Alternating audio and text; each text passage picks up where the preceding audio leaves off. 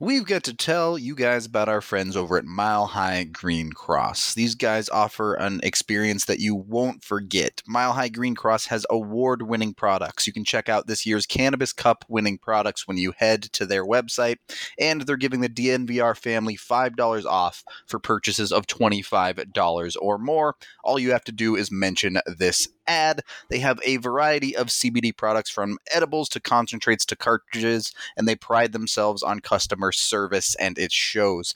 Every single time you pop in, you will get one on one attention with their seasoned sales associates, and they have great prices from $99 pre pack ounces to V3 hash oil bulk deals five cartridges for a hundred dollars. They have out the door pricing. What they advertise is what you pay, and they even accept Hypur.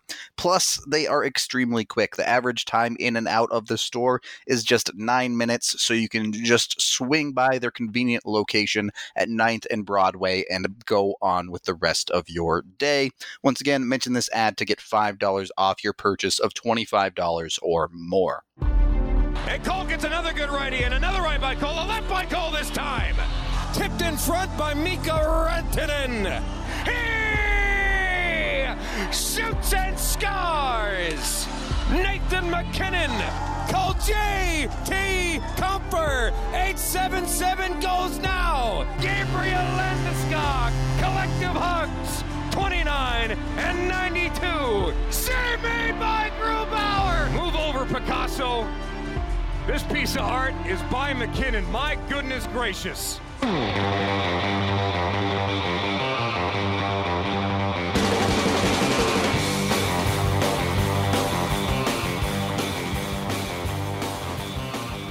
Welcome into the DNVR Avalanche podcast presented by Davidson's Beer, Wine, and Spirits.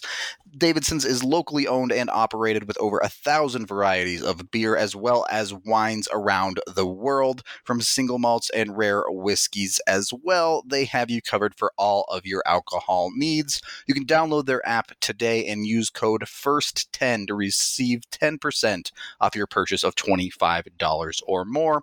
That offer ends on January 31st, so be sure to get on it while you still can. First 10 to receive 10% off your orders of $25 or more. I'm Nathan Rudolph. He's AJ Haefele. We are back again after, in many ways, what felt a lot like the same game that the Avs played previously against Pittsburgh. This time against Dallas, they ultimately fall in overtime, three to two. AJ, I mean, especially in the first half of this game, I thought the Avs played extremely well. It's hard to fault them on that side of things. You know, I I would say that that first period almost sets them up for failure for the rest of the game. Yeah. Because it's that dominant and you're not going to have three periods like that against an NHL team. Especially Very a good team like the Stars. Right. Like- and- You outshoot a team what was I think 16 to 4 yeah. in shots on goal. Uh, they had all the they had all the scoring chances, all the high danger chances, everything. Everything was in Colorado's favor. Uh, two of those shots on goal were dump-ins from the uh, from the Stars. Right. One of them from outside the blue line, and one of them from just inside, where they were just like toss the puck in, and then they went to change, and those counted as shots on goal because Grubauer pushed them into the corner. Like it was a dominant period, and they had they they were up to nothing. I mean, they that, that's as good a period as you will play against an NHL team. Right. It doesn't get much better than that. As far as the Avs are concerned, you completely dominated a full 20 minutes of play. You something that the Avs had struggled with some is getting that big second goal, particularly in the first period. To end a period, they dominated up two instead of you know they give up a late goal and it's two to one, or or they can't get that second goal or anything like that. So it really it did go as good as it possibly could have from there. And obviously, you expect the game to even out a bit going forward, but uh, the Avs would not score a goal for the rest of the game. And that was, I mean, that's their failing. We talked on yesterday's podcast that when you play Dallas, it's a race to three goals, first Yep. of three wins. And had they gotten to three, uh, they would have won yesterday at any point. When Zadorov rang one off the, the the post. It was like the post and the crossbar and went straight down with the strangest bounce ever. Um, had that. I mean, two They had three posts. They had three posts in the game. Nichushkin hit one and Kadri hit one as well. Yeah, So I mean, you're talking any of those go in, man. Uh, any of those hits the post and goes in, like the overtime goal that Dallas scored, where that thing was it was all post and it just bounced in. right. And and I mean that's just uh, that's the NHL for you. That's the the margin of error that you have uh, in in the league against good teams. that is hockey. Absolutely. It, Yeah. It, sometimes the bounces go your way, sometimes they don't, and And when I- you're talking about losing the way that they did, that's that's the difference. That's what matters.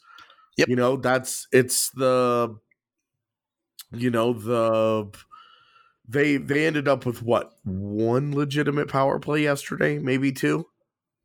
just the one. I think the other one was like that four the seconds, four second right? one. Yeah. Yeah. I couldn't remember if it was one or two, but yeah, it was just one one legitimate power play, and I mean, it, those things can all make the difference uh, in in the game for you. And when you lose the special teams battle like they did, um, that allows the team to overcome getting beat up at five v five. Like Dallas got crushed at five v five last night. Yeah, I the game There's no argument to make not to the contrary. at five v five. Every single metric the Avs were better at five on five. Every single one. including goals. Yeah, exactly. So the the Avs won the five on five battle pretty clearly, even in the later periods when the game did even out some. Especially in the second at five on five, the Avs were the significantly better team. It's just uh, they got crushed on special teams, and, and really they only gave up the one power play goal. But when you use the eye test, when you talk about the other goal they gave up that ultimately got brought back, especially on that PK side, they got picked apart. I mean, it's the same goal. Yep. Uh, the disallowed goal and the goal that did uh, the Guryanov goal that ultimately counted was the same goal. Pretty much It the was- identical seam pass, yeah. It was yeah. They they allowed that Royal Road pass uh, right through right right through the middle of the ice, like right in front of your goaltender. They allowed it twice. Uh, they got lucky on the actual goal though because Guryanov had to collect himself and had to get himself in position. He had to do all the things necessary to give Grubauer time to come over, and then still fail to make the save. Yeah. It's I mean, we've been having the conversation about the special teams for a long time now on on both sides, whether it be the power plays failings to score goals or the consistent downtrend of this penalty kill as as it starts to hurt the Avs more and more and more. What uh, we've talked on the power play side about the systemic issues of it. How about this penalty kill side? What is the easiest fix to this right now? There I- not Okay, so I, I mean, I've I've I've said this before on this podcast. It's broken, man. It So needs it just needs, complete overhaul. There's no recovering it. It needs a new it needs a new coach with uh, a new idea on how to play because it's not successful. When it has been successful, it has relied entirely on goaltending to be great because it's all about trying to keep pucks to the perimeter, uh, trying to uh, not let them set up shop in front. Uh, they they allow somebody to stand in front and screen the goaltender, but they don't they don't actively look to take that guy away. They don't actively look to take the stick away. And it's all about the goalie making the initial save and then winning the battle after that. It's a terrible system. It's not, it's, and, and it's proven over time. It's not good. Nolan Pratt should not be avid, should not continue to be running the unit at the end of the season. It's that, I mean, him, you get you get so many years to prove that you know what you're doing in this league. And Nolan Pratt, he had the one year where the power play had like the greatest, one of the greatest like home seasons of all time, where the Avs power play was like 92% in Pepsi Center or something, or the the penalty kill. I'm sorry. Uh, beyond beyond that, man, it hasn't been any good. It, it, it just hasn't. It's been in the 20s every single year that he's been the coach. It's only been bad news bears. Um, and it continues to be. It's it's done. He doesn't know how to coach a, a penalty kill. I I struggle to put up any argument with that as the Avs power play and penalty kill numbers just continue to dwindle. They have not Right. been trending in the right direction for a long time this season. So oh man, I mean, ever since after the first month of the season, it's been only downhill from there. right, and I have I have tried time and time again to find the positives here, but you know, I I try to at least be consistent in in the way that I analyze things and results matter and process matters and neither one of them are getting it done. There's no underlying number that says the penalty kill is any better than it looks. It's a The- bad unit. It's a bad unit that's costing them games on a regular basis. They are they are tasked with playing perfectly because they cannot rely on that unit to get them out of it. I mean, last night they only had to kill two real real power plays. They got they got credit of of killing two out of three. One of those lasted four seconds. Yep. And they couldn't do it. And and I mean, you go back you go back to the Rangers game. Um couldn't couldn't couldn't do it then either. It's it's brutal. I, there's only one other team in the playoffs in the Western Conference that has a worse penalty kill than the Avs, and that's the faltering heavily Winnipeg Jets. So it, it shows you where that trend will take you right now. The reason I mean, the Nashville Winnipeg's Predators two points behind Colorado.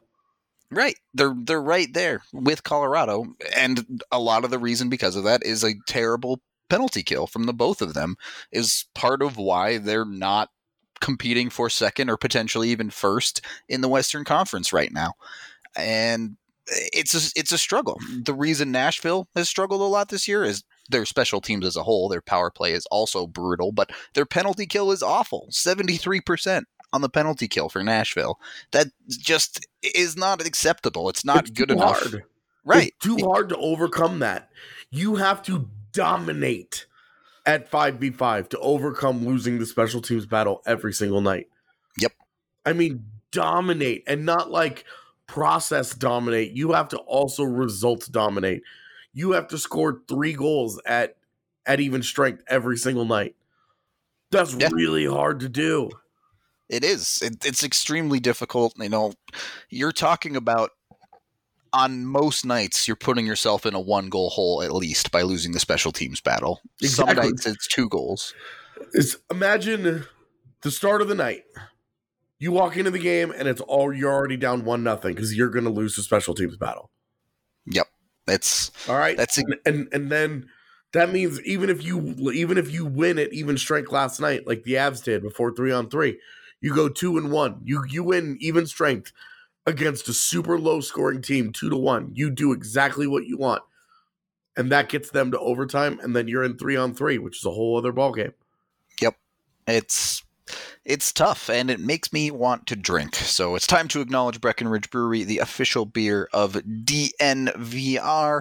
They have any number of types of beer that you can enjoy when the Avs are struggling on their penalty kill or power play, whether it be the appropriate Colorado Avalanche Amber Ale or something easier, maybe the oatmeal stout, maybe you're an agave wheat fan.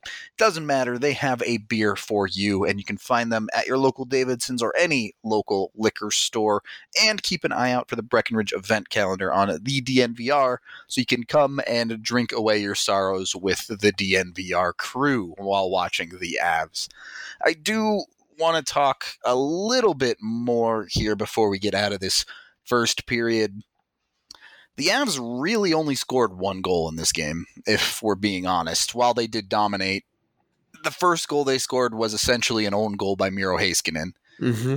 So MacKinnon had assists on both goals. That's great news, but why are they struggling so hard to put the puck in the back of the net, especially against this Dallas team? Is it just Ben Bishop? Is it just a little bit of that luck we talked about with hitting posts, or, or I think it's both, man. I mean, Ben Bishop's been a top three goaltender this season. fair? He's been he's been superb, and he owns Colorado. I mean, I I I don't know that it. Hey, it's it's so hard to say. Oh, you just got to beat the goalie. You know, I I think that, and I put this in my takeaways last night, um, or the grades. I wrote both, so I'm not sure which one it ended up in, but uh, I think that MacKinnon got a little in his own head a little bit last night. Yeah. And was trying to avoid going high glove on Bishop and was trying to go five hole because we saw him try it multiple times. MacKinnon doesn't score a lot of goals there. That's not nope. that's not his bread and butter. That's not you know, I, I think it's good for him to do it because opposing goaltenders need to stay honest. Yeah. But for the most part, goalies goalies are coming down and they're expecting him to go high glove because that's where he has scored a ton of his goals the last several years. Yep, I mean, and I, you know, I mean, he he scored what eighty goals the last two years combined. Right. The and he's the on pace is, for another forty plus this year, and a lot of those go high glove. Like, be who you are, man there's a balance there, right? Yeah, sure, the league has the scouting report that MacKinnon likes to go high glove, but he's so good that he'll just score there anyway. Exactly. So guys know that he wants to go high glove, and he still does it to him on a regular basis. So, and and again, like this is a, a, a quote unquote criticism. It's not even really that, but a, a criticism, for lack of a better term, uh, that that that applies really in hindsight because yeah. he didn't score five hole. If he scores five hole, I'm not going to be like, oh, he should have gone glove. But, sure, and context is always important there with these podcasts. Of it's a lot easier to make these decisions often after the game is over. But yeah, well, and especially after you see the goalie makes the stop on the one, and you're like, okay, well, you stop that one, try something else. Yeah. so, no, I I just think that um it, again, a small criticism, but might have gotten a little in his own head on that one. Um, because I know that the the scouting report on Bishop is uh, not to go glove on him, and uh, we saw uh, Rantanen trying to go high on the backhand a number of times um, on Bishop's blocker side, and so I'm I'm thinking that that was kind of their plan of attack and shooting at him was don't don't mess around with the club. If you're going to go high, go high on the other side. Uh, otherwise, uh, tipped pucks, which is two tipped pucks, got their found their way through them. That's that's yep. how you beat him. Uh, don't let him see it. Don't let him get square. Basically, exactly. And you take his eyes away, and you shoot from distance. It's it's hard to track that, uh, and I think that's why we saw uh, every Colorado defenseman uh, except Cale Makar had shots on goal last night, and um, you know Cole, Girard, Zadorov, and Johnson all had at least three. Yep, it was a shooting gallery from that back end.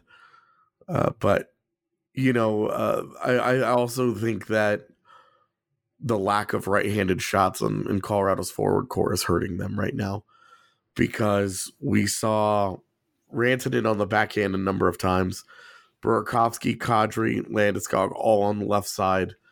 Um, Nichushkin, Calvert all on the left side when they took those shots. Um, it's just not a good enough shooting angle. He he picked it up. Yep. Um, and there wasn't there wasn't anything that, and then he settles into a groove, and he's stopping essentially the same shot over and over and over, and it never looks any different. Right. Um, it's all left-handed shots coming from the left side. It's not guys, you know, it's not there's not a different look for him. Um, pucks coming off different blades at different angles. It's just the same thing over and over and over. And I think that that's it makes it just a, it's it's little things like that that can add up to a guy like Bishop who's been unbelievable this year. Um, again. You know, I think he's and he's got like a 930 save percentage. I think last night pushed him into 930. It it all, all those little things add up to yeah, exactly what we saw and Dallas sweeping the Avs in the season series. Yeah, it certainly has been a bit of a struggle in the Central Division for the Avs, but we will talk about that a little bit more in the second period. And while things have been a bit up and down for the Avs, we do have some exciting new content coming here at DNVR as we are now covering Colorado's professional rugby team, the Colorado Raptors. Reporter Colton Strickler is taking you inside the locker room with the DNVR Raptors podcast, and you can find his written Raptors content right on our site with the rest of our coverage. Of course, you can also join the amazing team community on the DNVR Raptors Twitter account to get a daily look at what Colorado rugby is all about. These guys have an opportunity to be really great this year, and we're really excited to take you on the journey. If you didn't know, the Raptors play at Infinity Park in Glendale, just east of Cherry Creek, and beyond checking out our coverage, should really go down there and watch a game. It's an awesome venue full of amazing fans and a great great price as well. Kids are getting in for just five bucks right now when you buy tickets at coloradoraptors.com. Search for the DNVR Raptors podcast after our show and give Colorado rugby a shot. Second period of the DNVR Avalanche podcast presented by Davidson's Beer, Wine, and Spirits. I am Rudo. He is AJ. We are talking the Avs as they try to figure out the bit of a struggle that they've been through. Despite playing well, they are not winning games. And I think one of the key factors a lot of people have picked up on here is Cale Makar is, I don't know if I'd call it a slump, but he certainly looks human over the past handful of games since returning from his injury. He has not been the absurd producer that he was. what can the Avs do to help Cale Makar right now? Because before the injury, they ran him out there. They didn't need to shelter him at all. And it does seem like that's something he might be needing at the moment. Uh, I mean, I think number one thing that you look at is probably say, um, the put him back on PP one, right? I mean, that certainly can't hurt his production. You would think. I, I I mean I I know we all feel the way that we feel about the power play, but it just seems like the way that they are shuffling those units uh, it just feels like shooting themselves in the foot right now. Yeah, I mean, I was going to save this topic for later, but since we just kind of rolled into it, uh, what are they doing with PP2? Uh, Andre Burakovsky net front makes absolutely zero sense to me. Well, and then Mikko Rantanen not wanting to shoot it on uh, right. uh, half wall, uh, and Tyson Jost on the other side put Kamenev there. Kamenev has shown a willingness to shoot pucks uh, if he has any opening whatsoever. Um, and and Jost hasn't. Eh, he's a lot more uh, deliberate in deciding when he wants to shoot. And has he ever beaten a goalie from out there? All of his all of his goals are him doing dirty work around the net, or you know punching pucks in in the in the area of the net in the immediate vicinity. I, I bet if I if I were to go um, over to Sean Tierney's website and look up his goal chart, the majority of them are within six feet of the net. So having him on, and he's never shown like any like particular affinity for being a high level creative passer uh, or playmaker. So having him on that half wall on the second unit just makes no sense to me whatsoever. Uh, I, well, I mean, I think the easy answer is you just put Burakovsky there. but... Sure, put Burakovsky there, put Kamenev there. Either one of those guys, I'm fine with either one, man. Um, and the- and and having Mikko needs to play with a, a, more aggressive mindset, and I wonder if that's why he's on that unit. Is because he's being told he needs to play. Uh, he needs to he needs to kind of be the man on that unit. He needs to it needs to run through him and Cale. I mean, I'm comfortable with Mikko needing to step up on the power play a little bit, but and everywhere still- else. right, Mikko certainly outside of that one game where he scored a hat trick has not been the player the Avs need him to be lately. But you have to give him the the utility options around him as well. Tyson Jost on the other half wall, I don't think is doing a ton for him. Taking Burakovsky's shot away as an option by putting him net front, I don't understand either. And this even ends. I understand Donskoy is out, so they do have to make a couple adjustments. But you have Landeskog working the half wall on PP one. Excuse me. When All I heard was the first half of that. yeah, I muted it halfway it through. like, and I was like, what's going on? Is he shouting at somebody? Is there a hurricane in his room? yeah, I couldn't quite get the mute button fast enough to to stop the sneeze fully, but but uh, with Landeskog on the half wall in the top unit, it, the Avs one of the Avs goals was a tip in by Landeskog at five on five. The disconnect is just strange to me. I it just feels like their power play they they've given they they had a plan and it didn't it didn't work for 45 games and so now they don't have a plan anymore. So the plan is just try random so stuff. they're just rolling out totally mismatched units with seemingly no uh, no cohesive uh, plan. They, I mean, they they don't look like they have one. Um, I I just it, I didn't even hate the power play they had last night. It's just, Rantanen nearly scored a goal on it. yeah, but they just had it was just one, and it's like okay, well, that, that's, that's right. that, I guess. and you move on and they end up losing the special teams battle because they didn't get another power play opportunity Yeah. um it's yeah it's just tough in in that regard right now but And like Can- it's it is hard, man. Like when you get you essentially have one power play, you have two minutes and four seconds of man advantage time. Yep. Um, and that's all you get. It's hard to be like, "Ah, rabble, rabble, rebel. Power play is terrible. It didn't convert on its one opportunity. if you, You, get know, like the the on. three power play rule right you get six minutes of power play time a game it's a touch on the high side to expect one out of every three but on most nights you should be scoring one out of three power plays so when you only give yourself one opportunity you're looking at one goal every three games yep. And that's that's on the low side obviously That but is making it difficult to win hockey games because winning at 5v5 every night is hard to do uh, and does not always pay off. And that means your PK has to be perfect.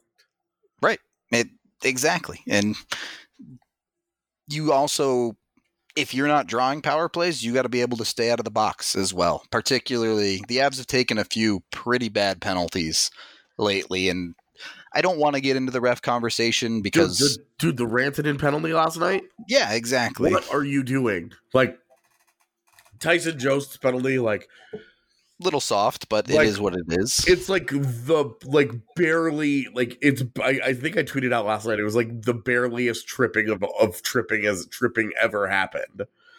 Like he barely nicks that guy's skate, and he goes down. And then I have no I have no objections to the call. That's tripping, but he like that's the fine line, right? Like that he cut that really close trying to make a play, and he ended up clipping the skate just barely, and the guy goes down. Okay, I can live with that one. It's a little bit lazy, but it's in the neutral zone, and you're trying to make something happen. Okay, fine. It sucks, but it's not something he does all the time, and so it's like okay, it's a it's it's playing within uh, right on the edge, and that's going to happen sometimes. I can live with that.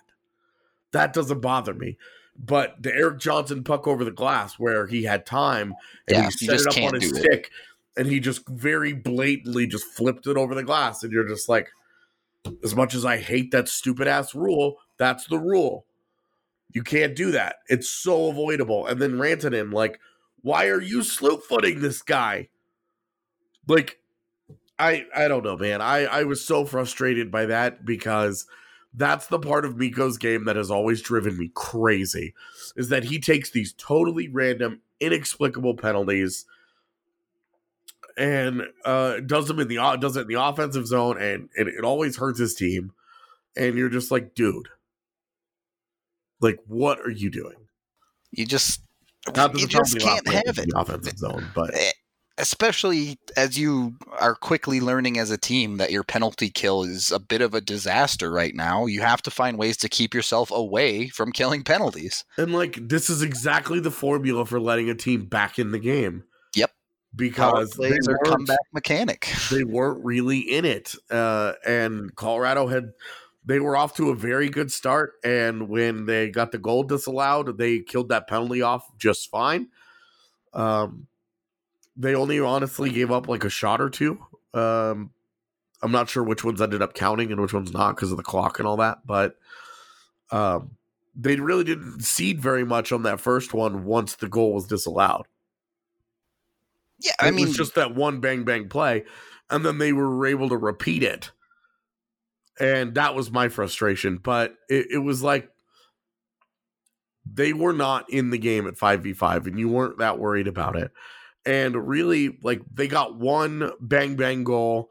Colorado got hemmed in their own zone. They made a series of bad decisions, and in that that one really bad sequence ends up burning them. And it just feels like every mistake is in the back of your net, right?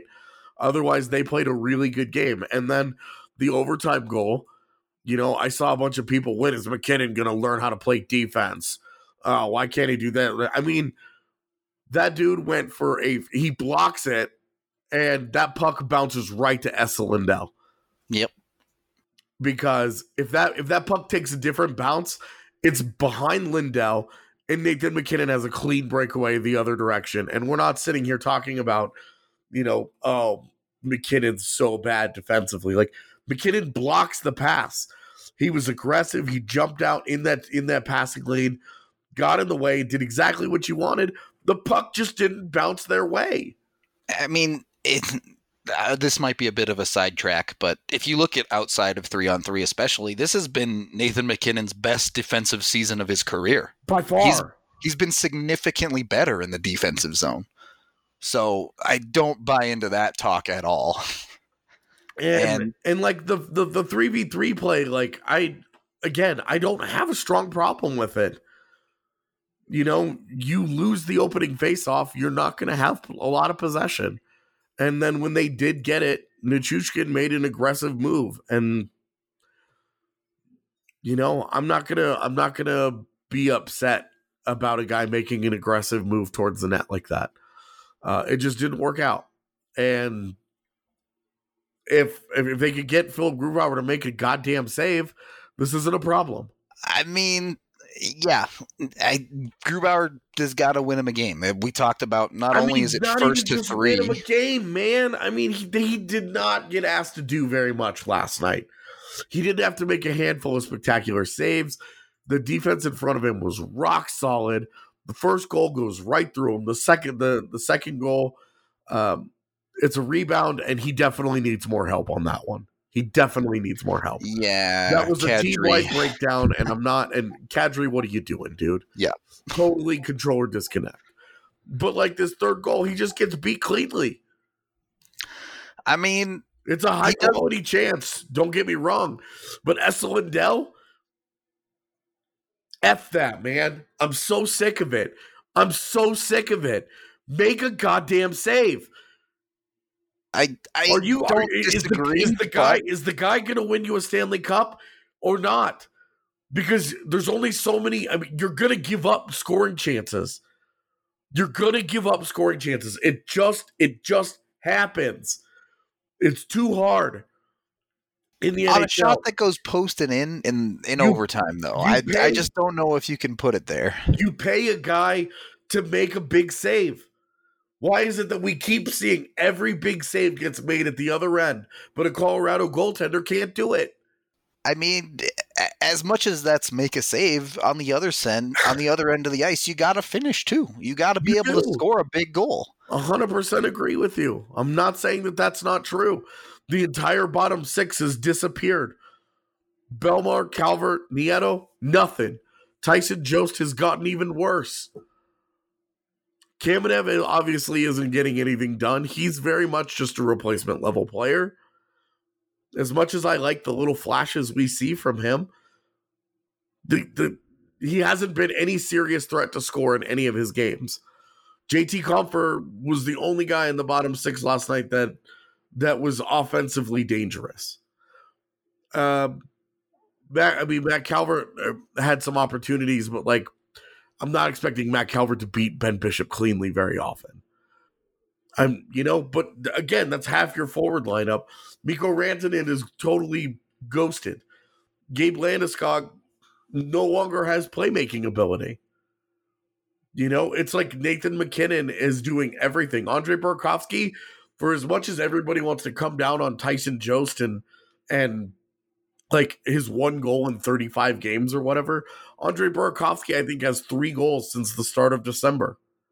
And I think all three of them came in the first week of December. Right. Like you need help. You got to put the puck in the back of the net. You went out and got all these guys. They have to start burying chances. Okay, great. You guys had an amazing two months. You've come back down to earth a little bit. That's fine. But that doesn't mean you can go bone dry for eight weeks.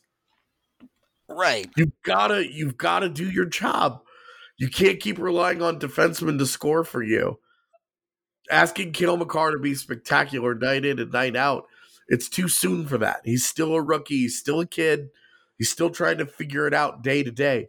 In two years from now, sure, you expect him to be a night in, night out superstar like the way MacKinnon is now. But it's not there yet for for, for Cale. You know, it, they don't I um, it's so frustrating, man, because that all that the all of that secondary scoring dries up, disappears at the same time as the goalies can't make a save. Right. I do think that's part of the problem is the highs, the high super high highs are great, but does it really matter if you can't temper the lows? When everything's clicking it's easy to to watch the team and, and see that they win, but when things are going wrong, the team has to learn how to how to temper the problems. They need to get pieces of it going. It can't be everything on or everything off. You have to grind out and find ways to make this happen. And you know, in an 82 game season, it's not always going to work that way. You're not always going to get that. That's okay.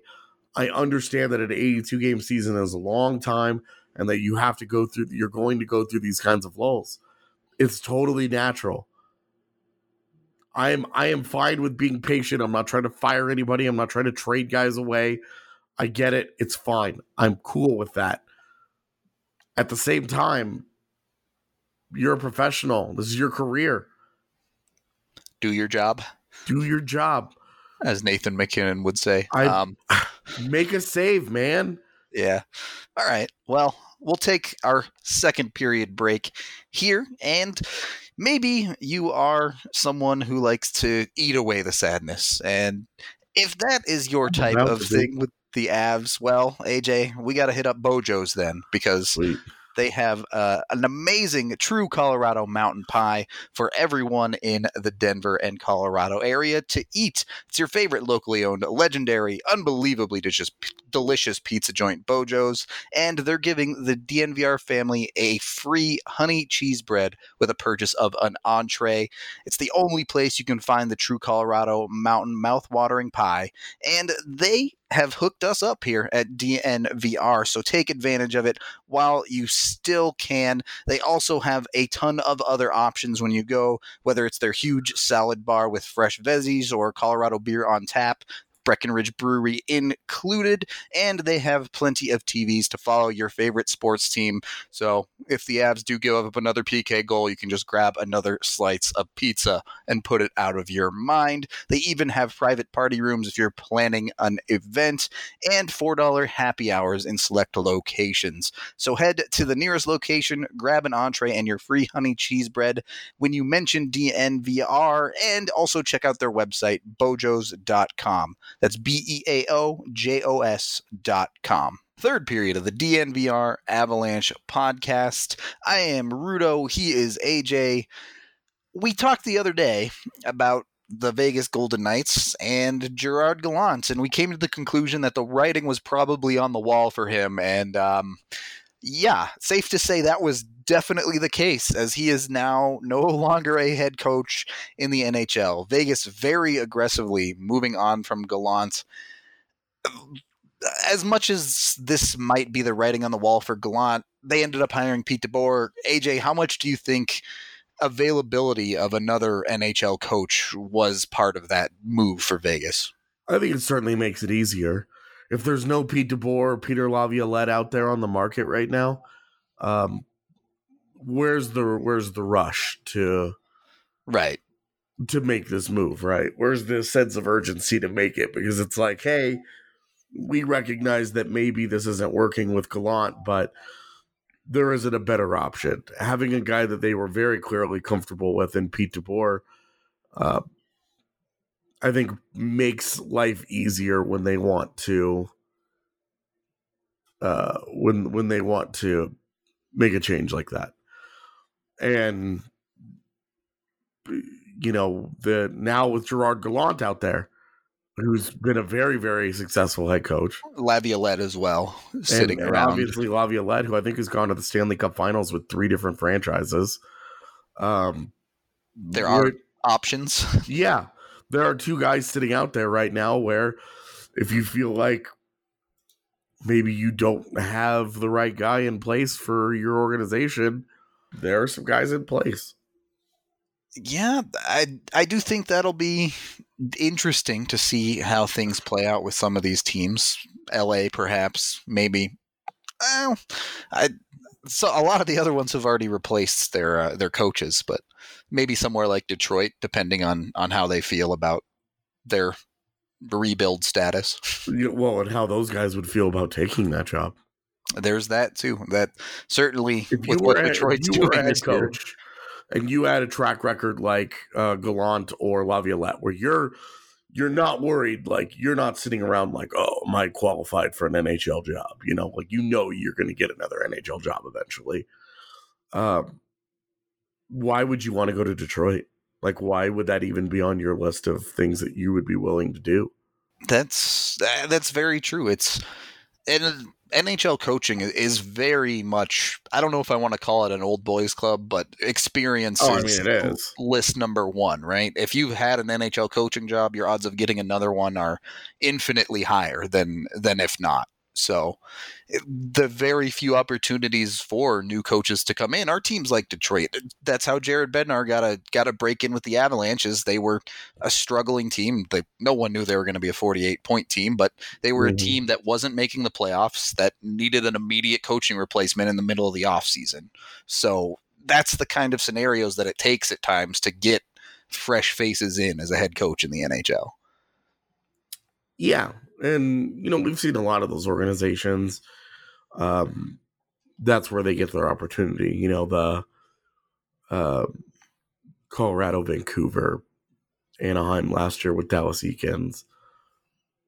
You know, um, even Detroit when they they hired uh, Jim Montgomery. Yep. Or you can just pick an ex player like Patrick Roy or Brind'Amour in Carolina. But Yeah, I mean Toronto uh, when they hired Babcock. Yep. they were viewed as like big time up and comers, right? Um, yeah. So I, I, I think it's you know Bu- Buffalo's kind of been doing that for a while. They they recycle those. They they go through like the the hot candidates like crazy. yeah, definitely. There's I'm it's pretty normal. It's it's not unlike the uh the backup goalie market where you just take the known quantities and and pick one. Right. Or you, you know, the, the backup goalie market, like you're looking for a starter. Okay. Let's start with a backup. Let's start with the good backups around the league. You're looking for a head coach. All right. Let's start with the good AHL guys. yep. So I mean, it makes perfect sense. It it does. It does. It's it the thing about it, especially with the recent moves that, that these teams have made, is you can't realistically go out and get a brand new head coach in the middle of a season, right? It, to just based on the work that you have to do, researching these guys, interviewing head coaches in the middle of January when your team is playing games and you have an interim head coach, it doesn't make a ton of sense. And I think that's where you and I are both at when it comes to these the out of special team coaches. We've talked about, you know what, Nolan Mm. Pratt, Ray Bennett really have not done a good enough job, but what are the other options out there right now for the Avs? Yeah, who's who is unemployed? Which assistant coaches are unemployed uh, right now in January that are going to come in and they're going to help your your club out? Right. Exactly. They're the and I mean you don't you could take a shot in the dark on someone and essentially reset your power play in the middle of the season, but you have no idea what's going to come out of that. Well, and you're not. You want to talk about? We, we talked about practice time. Um, I, I guess if you're going to do it, now's the time because you're about to go on this big break, uh, and then when you come back, you have a couple of days to try to install all that, and then you play every other day. You won't have practice time to install that kind of system, and then tighten any of the screws. You're four months behind the rest of the league. Yep. So it's and, and uh, it's there isn't a good answer here because the alternative is oh we'll just keep running with a system that's not working, and it's like well that's obviously not a good option either. it's a lose lose, basically. It I mean you're in a situation sometimes in life it happens you end up in spots where there's no there's no good out. and you just got to make it work with what you Ex- got. Yeah. Exactly. Sometimes you just you got to dance with the ones that brung you. There you go. It's pretty straightforward. And there's no reason, as we've talked about many times, that a roster with talent like Nathan MacKinnon, Mikko Rantanen, Nazem Kadri, Gabe Landeskog Mhm. can't make any power play system work to at least a certain extent. Yeah, and I'm to me, I'm way more worried about the PK than I am the power play. Perfectly fair argument as you get on that PK side and your talent can't carry you as much when it comes to a penalty kill, right? If the if the Avs had a dominant power play, a top five power play that was nasty, right? They would be an extremely difficult out, night in and night out, because they do win the five v five battle more often than not. And if they were winning the special teams battle, at least one nothing, or at even if they were if their power play was good enough to negate how bad their pow- penalty kill is, and they were going evens at special teams every night, then that means you're relying on Yeah, Five on five. five. I, I think that's, that's great. Key, is one half of your special teams has to be good enough. It it doesn't need to be both every single night, but you can't have both of them being terrible either. Yeah. And if I if I had to pick one, I would pick not giving up the free goal on the PK. I would take the dominant PK over the dominant power play. Because I think that 5v5 the Avs are just good enough. I think that they are good enough uh, to to sustain if they if they could guarantee that they would at minimum break even in the special teams battle every night. Uh, I think that they are they are good enough at 5v5 to to get through it. I mean, if you look at their last handful of games, other than the Islanders game, they led the Pittsburgh game two nothing. They led the New York Rangers game two nothing. Obviously, they led against the Devils and the Blues. They went on to win those games. Mm-hmm. the Avs have led or t- been tied in the vast majority of these games that they've lost least recently. So scoring more goals is great, but it's more straightforward if they just don't give up the goals when they already have the lead. Yep. Just get your run prevention, uh, your goal prevention down. Yep. That's it. we said last episode the Avs really needed to go three one and one on that homestand. On this homestand, they are now 0 and two. They could still go 3 0 and two though, but that would require winning all three games remaining. Great. Do it. No excuses. Just gotta No, just put go up and do it, man. All right, Um, there you go. San, Jose, San Jose, St. Louis, and Detroit isn't exactly a gauntlet. That's. I mean, two of those games are basically must wins. You have to win those two games. You have to beat San Jose and Detroit. Those are bad teams. You got to take advantage of them. Uh, smoke those fools. And then St. Louis. I mean, for all the reasons why them winning that last game was big, that still apply. So it, really is it the Avs need to at least win the two and realistically if they want to feel confident about their position in the Central Division, they should win all 3 of these games going into the break. And if they do that, I think the fan base should be feeling pretty confident. If they lose two of them, if, heaven forbid 3, it's going to be a bit chaotic. Yeah, I mean, if they lose all of them in overtime, they will have at least gotten five of 10 points on the homestand. And that's not very good, but it could have been a whole hell of a lot worse. Um, Right. Because, you know, the the thing that that I always have to remind myself is that wins don't really matter. Uh, it's standings points is what they use to determine. Five overtime losses is 500 hockey. And Right. it doesn't feel like it because of the losses, but it is. And when you're talking about the last two games that they've lost in overtime, um, two out of four points is one win. It's the exact same thing as if you'd won one in regulation and lost one in regulation. Uh, so two overtime losses is is a win uh, in in the way that the standings are, and doesn't doesn't feel good. Losing sucks. It's not fun. Uh, it's frustrating because you always think about what what you left behind, what could have been. Um, but the reality is is that they got two standings points. That's that's the same as a win from those two games. Yeah, I, uh, an OT loss is infinitely better than a regulation loss, certainly. so it, could be worse as well, even though it, it's hard to focus on that side of things. But Yeah, and I mean like, all right, so they've blown um, again leads, but uh, getting to overtime, they didn't give up that other goal.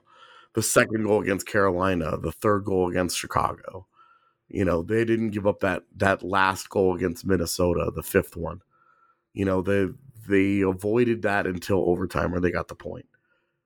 Had they had they avoided giving up that that one extra goal in each of those games and they got to overtime in each of those games that I just named, I mean, they have three more points right now. they're in second place in the Central if they just got those extra points. Yeah, they're in second. They're in second place in the Central, and they are what, like six, seven points up on the the the playoff race. So, um, points getting points is still important. It, it may not be fun. You may not like it. Um, doing it via OTLs, and they're not going to make the playoffs, losing every game in overtime. I mean, they might.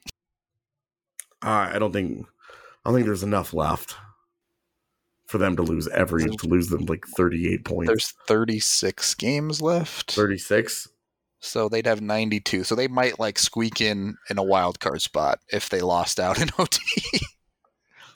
All right, well, let's not test that theory get them back on the winning track. Uh, they have to win. Certainly, they have to. They have to walk out of this uh, homestand at least with two wins. yeah, I I would say so. Uh, going 500 should be a disappointment on a homestand like this. Yeah, to for them to if they end up finishing two one and two, um, it will be acceptable, but not. Um, that's that's keeping you're keeping pace. You're not passing anyone. That's all you do is keep pace at six points. Right. That honestly, with the Central Division being what we know it to be, seven points out of 10 is, is kind of the reality that you need to keep pace a lot of the time. Yeah, So that's just what you're staring down the barrel of in the second half of this year. yeah. And I, I'm I'm good to end it there unless you got something else to add, AJ. nope. All right. So making a save, what would that be, AJ? Making a big save. Uh, well, at this point, it would be game saving. it would be game saving, and that also includes game changing. So it's time to tell you about some game changing coffee.